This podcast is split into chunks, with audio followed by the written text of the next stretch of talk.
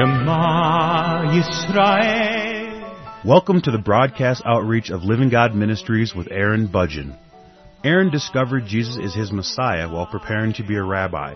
He now teaches for several organizations and is the teaching pastor for Living God Ministries. Strongly distinguishing between the Old and New Covenants, Aaron presents the scriptures from a Judaic and historical frame of reference. Join Aaron now as he reveals the reality foreshadowed and the new life we can now experience because of what the Lord Jesus accomplished for us.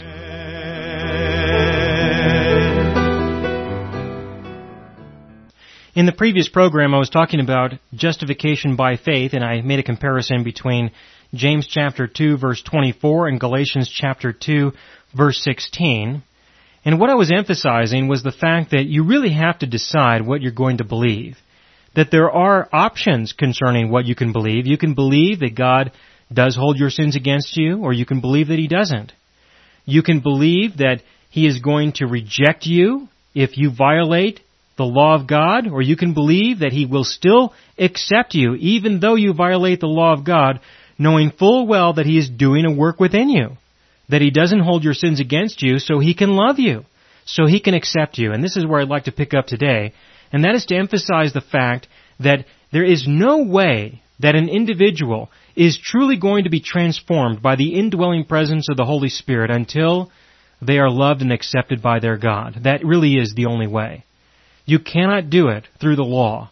You cannot experience change and transformation by your commitment, by your devotion, by your determination. You are never going to be able to do enough for God. You are never going to be able to get your flesh under control enough in order to satisfy the requirements that would have to be described in order to say that you are now acceptable to God. And so there really is no other way to live if you're going to live at all with any sense of peace or rest. You must embrace the complete forgiveness of sins so that you can be loved by your God. You can be accepted by your God. Now, the fact is, is that He created us with a need to be loved. We, we need to be loved. We need to be accepted. He created us in such a way that we have these needs. He made us to have these needs. There's nothing wrong with wanting to be loved. There's nothing wrong with it at all. The problem, of course, is that we look to the world to meet the needs that we have instead of recognizing that He created us in such a way that only He can meet those needs. Only He can love us in the way that we need to be loved. And when we are loved by our God, when we are accepted by our God, when we trust in Him and we rest in Him and we believe the truth that He loves us and accepts us and we live our daily lives with that recognition, then He will be able to do a work within our hearts, within our being, and He will be able to transform us in ways that we cannot possibly understand. You know, many of the sins that people commit are sins that are committed because people want to be loved and they believe that when they commit those sins, they'll feel loved. There are many sins that people commit because they want to be accepted. And they believe that if they commit those sins, they will feel as though they are accepted. That is why people sin.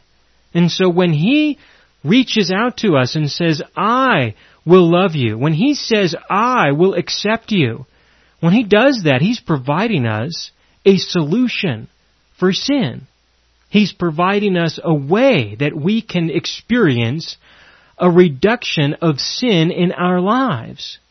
And so when you see somebody sinning, you're looking at someone, yourself perhaps, you're, you're dealing with someone who needs to be loved by their God, who needs to be accepted by their God, because that is what they really need. That is the root cause. That is the root issue. That is the reason why they committed sin. But, you know, for some reason I keep encountering people who have no interest in the reason why people sin.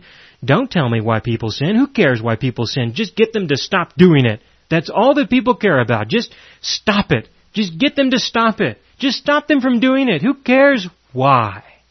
But I care why. I want to know why.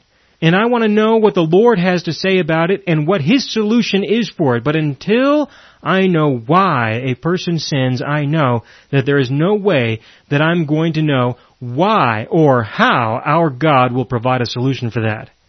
And this is what He has shown me. So, it is when a person turns away from the law, it is only then that they can be accepted by their God. If they are living their life according to the law, they will live their life with the perpetual and continual rejection of God because the law will always say, you have failed. You are not good enough. You are not obedient enough. You have not repented enough. You will never be accepted by your God. You will never be loved by your God when you live according to the law. And so, what will you get as a result? More sin in your life. More sin. Because the reason why you sin is because the needs that you have drive you into sin. And so the more a person pursues the law, the more they will be driven into sin. The more sin they will need in their life in order to alleviate and relieve some of the pressure that they're going to be under some of the religious pressure that they're going to be feeling because of the condemnation of God is going to be so intense they're going to need a break on occasion. And this is why religious people can be some of the meanest people you ever run across in your life. Because they are desperate. They are empty. They are alone. They really want to believe what they believe, only to recognize that it is doing nothing to change who they are, except to change them into a wicked, evil, religious, condemning person. Because that's what the law is supposed to do. It's supposed to do that. It has that effect. And if an individual has trouble recognizing that within themselves, that's okay. All they need to do, all you need to do, if this is what you believe, is just go ask some people who are close to you and ask them, so do you think that the Lord is really doing a good work in my heart? Do you think that He's really transforming me and conforming me into His image? Do you, do you suspect that that's the case? You know, the best person to ask is probably your spouse. You should start with them and then work your way out from there in terms of your circle of friends. But considering that, I'm going to go ahead and proceed into Galatians chapter 2 verse 17. In verse 17 it says, But if while we seek to be justified by Christ, we ourselves also are found sinners, is Christ therefore a minister of sin? Certainly not. Now, this is what I believe he is saying. I believe he is saying that people sin. We are going to sin. There really is no way to avoid it. Unless he transforms us into himself manifested in the flesh, which I honestly see no evidence that that's what he's going to do. We are going to live in such a way that we are going to be found to be sinners. On occasion, it's going to happen. Sin is going to be expressed, it's going to be exposed, it's going to be revealed. We are going to be found to be sinners. So does that mean that Christ is a minister of sin? Does that mean that He did a work in our hearts so that we now commit more sin? We now pursue it in a greater way we find that that is the way of life now. The way of life now, because of His forgiveness, is to live indulging our flesh. Is, is that what, what our Christian life should look like? I don't think so. I believe that He is saying that if we are found to be sinners, it's because we commit sin. Now, we are not sinners according to our new identity in Christ. But according to our behavior, there's lots of sin in people's lives. There always will be until you physically die. Lots of sin will be expressed. But it's not because Jesus made that happen in our lives. It is not a description of the failure of the gospel. It is not a description of the failure of Jesus. It is a recognition that the Lord Jesus is still doing a work within His people, individually and personally. It doesn't mean that He is a minister of sin. It doesn't mean that he's encouraging people to sin. He doesn't need to encourage people to sin. People sin just fine without his encouragement. We don't have a problem committing sin. We got lots of sin in our lives. The problem is, is that the reason why we sin is because we need to be loved and that's the kind of ministering that we need from him.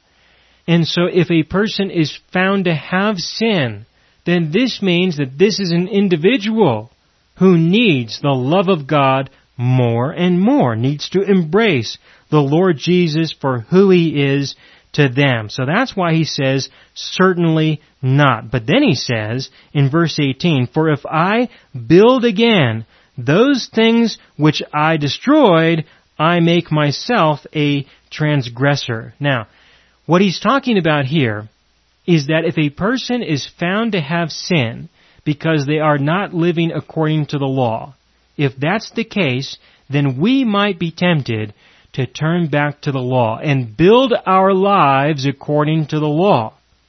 But what he is saying is that he is not going to build his life again according to the law. He destroyed that. If he does try to build again his life that he had under the law, then he will make himself a transgressor because the law stirs up sin. The law stirs up sin in a person's heart in their life because it takes them away from the love of God. It takes them away from the acceptance of God. It stirs up sin in many ways beyond that. He gave the example in his letter to the Romans in chapter 7 concerning coveting. He said, I would not have known what it was to covet until the law said, don't covet, and then it stirred up within me every covetous desire. The law stirs up sin through the natural rebellion of humanity where people will say, you know, I think I'm kind of my own God. Don't be telling me what to do. And just to show that I am an independent person, I'm just going to do it in order to show you that I can, I can do it and I can survive the wrath of God through that supposedly. That's an attitude that some people have.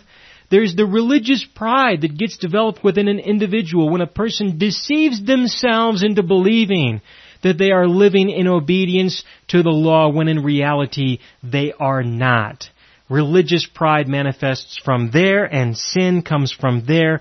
There are lots of ways, many ways that the law stirs up sin within an individual. So he is not going to rebuild his life under the law again in verse 17, But if while we seek to be justified by Christ, we ourselves are found sinners, is Christ therefore a minister of sin? Certainly not. The alternative is to turn to the law, so he continues in verse 18, For if I build again, those things which I destroyed, I make myself a transgressor, for I, through the law, died to the law that I might live to God. Again, for I through the law, died to the law. That was what he had before. That was what he built before. The law. And what did he get out of that? Death. He died through the law. The law revealed to him his condition. The Lord Jesus provided a provision that is salvation so that he could be resurrected into a new way of life. He died to the law so that he might live to God. Because when he was alive to the law, he did not live to God. He did not live for God. When you are under the law, you are not living for God. You may think you are. You may believe you are, but that doesn't mean you are. The reason why I can say that is because you still sin. And if you still sin, you are under the curse of God. You are not going to be blessed by God. He declares by the blessings or the cursings, whether or not an individual is living for Him or not. And when He says that everyone will be cursed because no one will meet the standard that He established through the law, when He said that, He said that by default, there is no way that anyone can live for God according to the law. Now I remember personally, I've done this. This was a very important part of my life at one time to live for God according to the law. I know what that is. I know what that's about. And I can say with deep conviction that when I thought I was living my life for God, I was wrong. I was deceived. I deceived myself. I believed a lie. That's what I believed. I believed that I was living for God, that my life was for God. It was to God. It was devoted. It was committed. It was consecrated. And this is what I'm going to do in order to be right with God, to please God, to be His representative here on earth, to be a reflection of who He is. But you know what? I failed. I did not obey the commandments of God to the standard that he required. And so because of that, with all of my attempts, with all of my efforts, with all of my sincerity, no matter what I did, no matter how hard I tried, no matter what, under no circumstances would I ever be able to go before God and get His confirmation that I was living for Him, because I wasn't. There is another way of life that has nothing to do with that at all. And that way of life has to do with trusting Him. Trusting Him with what? Trusting Him with the new covenant.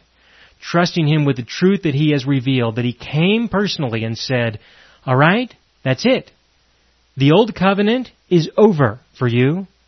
I am now going to forgive all of your sins, and that is what will set you free from the law. Now that you have been forgiven, you can be accepted by me, you can be loved by me. Trust in this and live your daily life with who I am, with what I have for you. Embrace me and embrace your inheritance and make use of it and live your life with all that I have for you. Now when I began to live my life with the inheritance that He gave me, when my life became a life of applying the love of God in my life by setting me free, setting me free from the pursuit of sin just because I wanted to be loved, set me free from pursuing sin just because I wanted to be accepted. When I embraced Him and trusted Him, then I began to live my life for God, to live it to God, to live it in the way that He wanted me to live it. And so today, my life is definitely a reasonable reflection of what it means to live a life for God. Is that because I tell people about God? No. Is it because I'm in the ministry? No. Is it because I talk with people about Jesus often and they discover who He is? They discover the new covenant? Their lives are changed? Is that what it means to live for God? No. That is certainly the work that He has given for me to do, and my life is committed to the work that He has given to me. But I believe that that is something separate. I believe that my life of living for God is first and foremost a life of trusting in Him from the time that I wake up in the morning to the time that I go to sleep, I live my daily life with what He has given to me and with who He is in my life. That alone, to me, is living my life to God, is living my life for God. And I believe that you have been called to this as well. I believe that He has called you personally to live a life for Him. But the only way that you are going to live a life for Him is if you are no longer living a life under the law. Which means that you are no longer living a life for yourself because the life under the law is completely consumed with living a life for yourself. I mean, why do you live in obedience to the law? Why? Why? Tell me why. What do you hope to gain from it? What do you expect from God as a result of it? And the answer will just about always be the same because I expect Him to bless me. You're not doing it for Him. You're doing it for you. You're doing it for the blessings that you expect Him to deliver to you. That's what your life is about. That's what you live for. You live for you. You don't live for God. And I can say that with conviction because I know exactly what that's about. I did it myself. I have known lots of people who have done that personally, and I believe that that statement, that they live a life for themselves, is a true reflection of who they really are. And it's hidden in all this religious stuff. It's hidden. It's hard to see. It's hard to find. It's easy to be deceived yourself, but it's still there. Again, in verse 19, for I, through the law, died to the law, that I might live to God. Only then will you live to God. You must die. You must die to the law. You must die to the world. Only then can you live in the resurrected life that He has for you. In verse 20, I have been crucified with Christ. It is no longer I who live, but Christ lives in me. And the life which I now live in the flesh, I live by faith in the Son of God who loved me and gave himself for me. I do not set aside the grace of God, for if righteousness comes through the law, then Christ died in vain. And I explained this earlier that if you could truly experience the peace of God, the rest of God through the law, if that was possible, then you don't need Jesus. Why do you think Jesus came? Do you think he came just to be a cheerleader? Just to tell you, you can do it. You can do it. I believe you can do it. Is, is that what he is? You know, to a lot of people who I encounter in the Christian world, that's what Jesus is. He's some kind of a cheerleader in their life. Encouraging them, directing them, standing behind them, telling them they can do it, they can do it, and then when they fail, he just turns his back on them. What kind of a cheerleader is that? What kind of a coach is that? But that's, that's how people live. You know, Christ died for nothing. He really did die for nothing if you won't embrace what He died for. He died for nothing to you.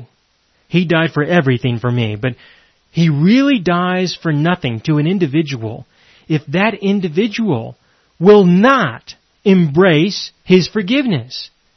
Not only not embrace His forgiveness, but not embrace the implications of that forgiveness. If a person will not embrace the implications of that forgiveness, then he might as well not have died for them at all. For example, how many people do you encounter who believe that God still holds their sins against them? If He still holds their sins against them, then He didn't die for all of their sins. So when He died, He died for nothing. Either He did it for all, or he didn't.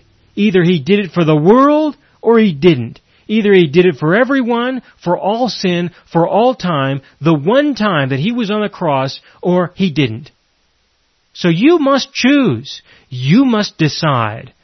What you believe certainly won't change the truth. It won't change the reality. But you must decide what it's going to be for you. You must decide. If you refuse to believe that the sin issue is over, then Jesus died for nothing to you. To you, as far as you're concerned, and you may disagree with me, but this is what I see in people's hearts. He died for nothing. There is no real reason for him to die because you've got your confession. You've got your good works. You've got whatever. You've got all kinds of stuff that you can embrace in order to try to be right with God. And I believe you should really take that position, hold to it, embrace it, and really live according to it so that you will eventually be destroyed on the inside and you will see that you really do need His complete forgiveness. Not just a little, but you need it all. Only then, only then will you see that He didn't die for nothing. He didn't die in vain. He did it for a reason, and He did it for you so that you could be set free from the law, so that you could be set free from the bondage of religion, so that you can walk in the newness of life.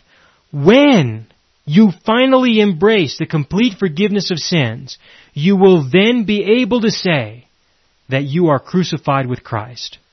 But until then, you might be partially crucified in Christ, but you're not fully crucified in Christ. You know, you're just kind of partially crucified part of you is crucified. You know, that part of you that really needs forgiveness. But the other part of you, you know, that's doing pretty good. And so you don't really need so much crucifixion in Christ, do you? You don't really need to be as dead as perhaps you really should be. You still have something in you that's still good. You still have something in you that's still kind of holy. You know, you don't sin all the time like other people do. You know, maybe three hours out of the day you sin, but the, the rest of the time, you're doing just fine. You don't need to crucify that part. You just need to crucify that other part that's sinning a lot during those three hours of the day. That's what you need to do. No! This is insanity. When he says in verse 20 that he has been crucified with Christ, he's talking about everything that is within him is evil. Everything must die. Everything must be forgiven. Forgiven completely. And there is no forgiveness remaining or required because that is enough. Only then can you be loved by your God and only then can He begin to live His life within and through you. You know, there are a lot of people who quote this verse and have no idea what it means. They know that there is something here. They know that this says something with great depth. But you know what? Just quoting this verse isn't going to reveal it. Preaching this verse is not going to reveal it. It's only when you embrace the truth of the crucifixion that He has died. He has forgiven you of all of your sins. You have died and you are completely forgiven. Only then will you have the opportunity for Him to really live His life within and through you. Until then, it will never be a reality. I have known many people who devoted their lives to proclaiming to others that Christ wants to live His life within and through you. But none of them were ever able to truly experience it for themselves because they would not rest in forgiveness. And I will continue with this in the next broadcast.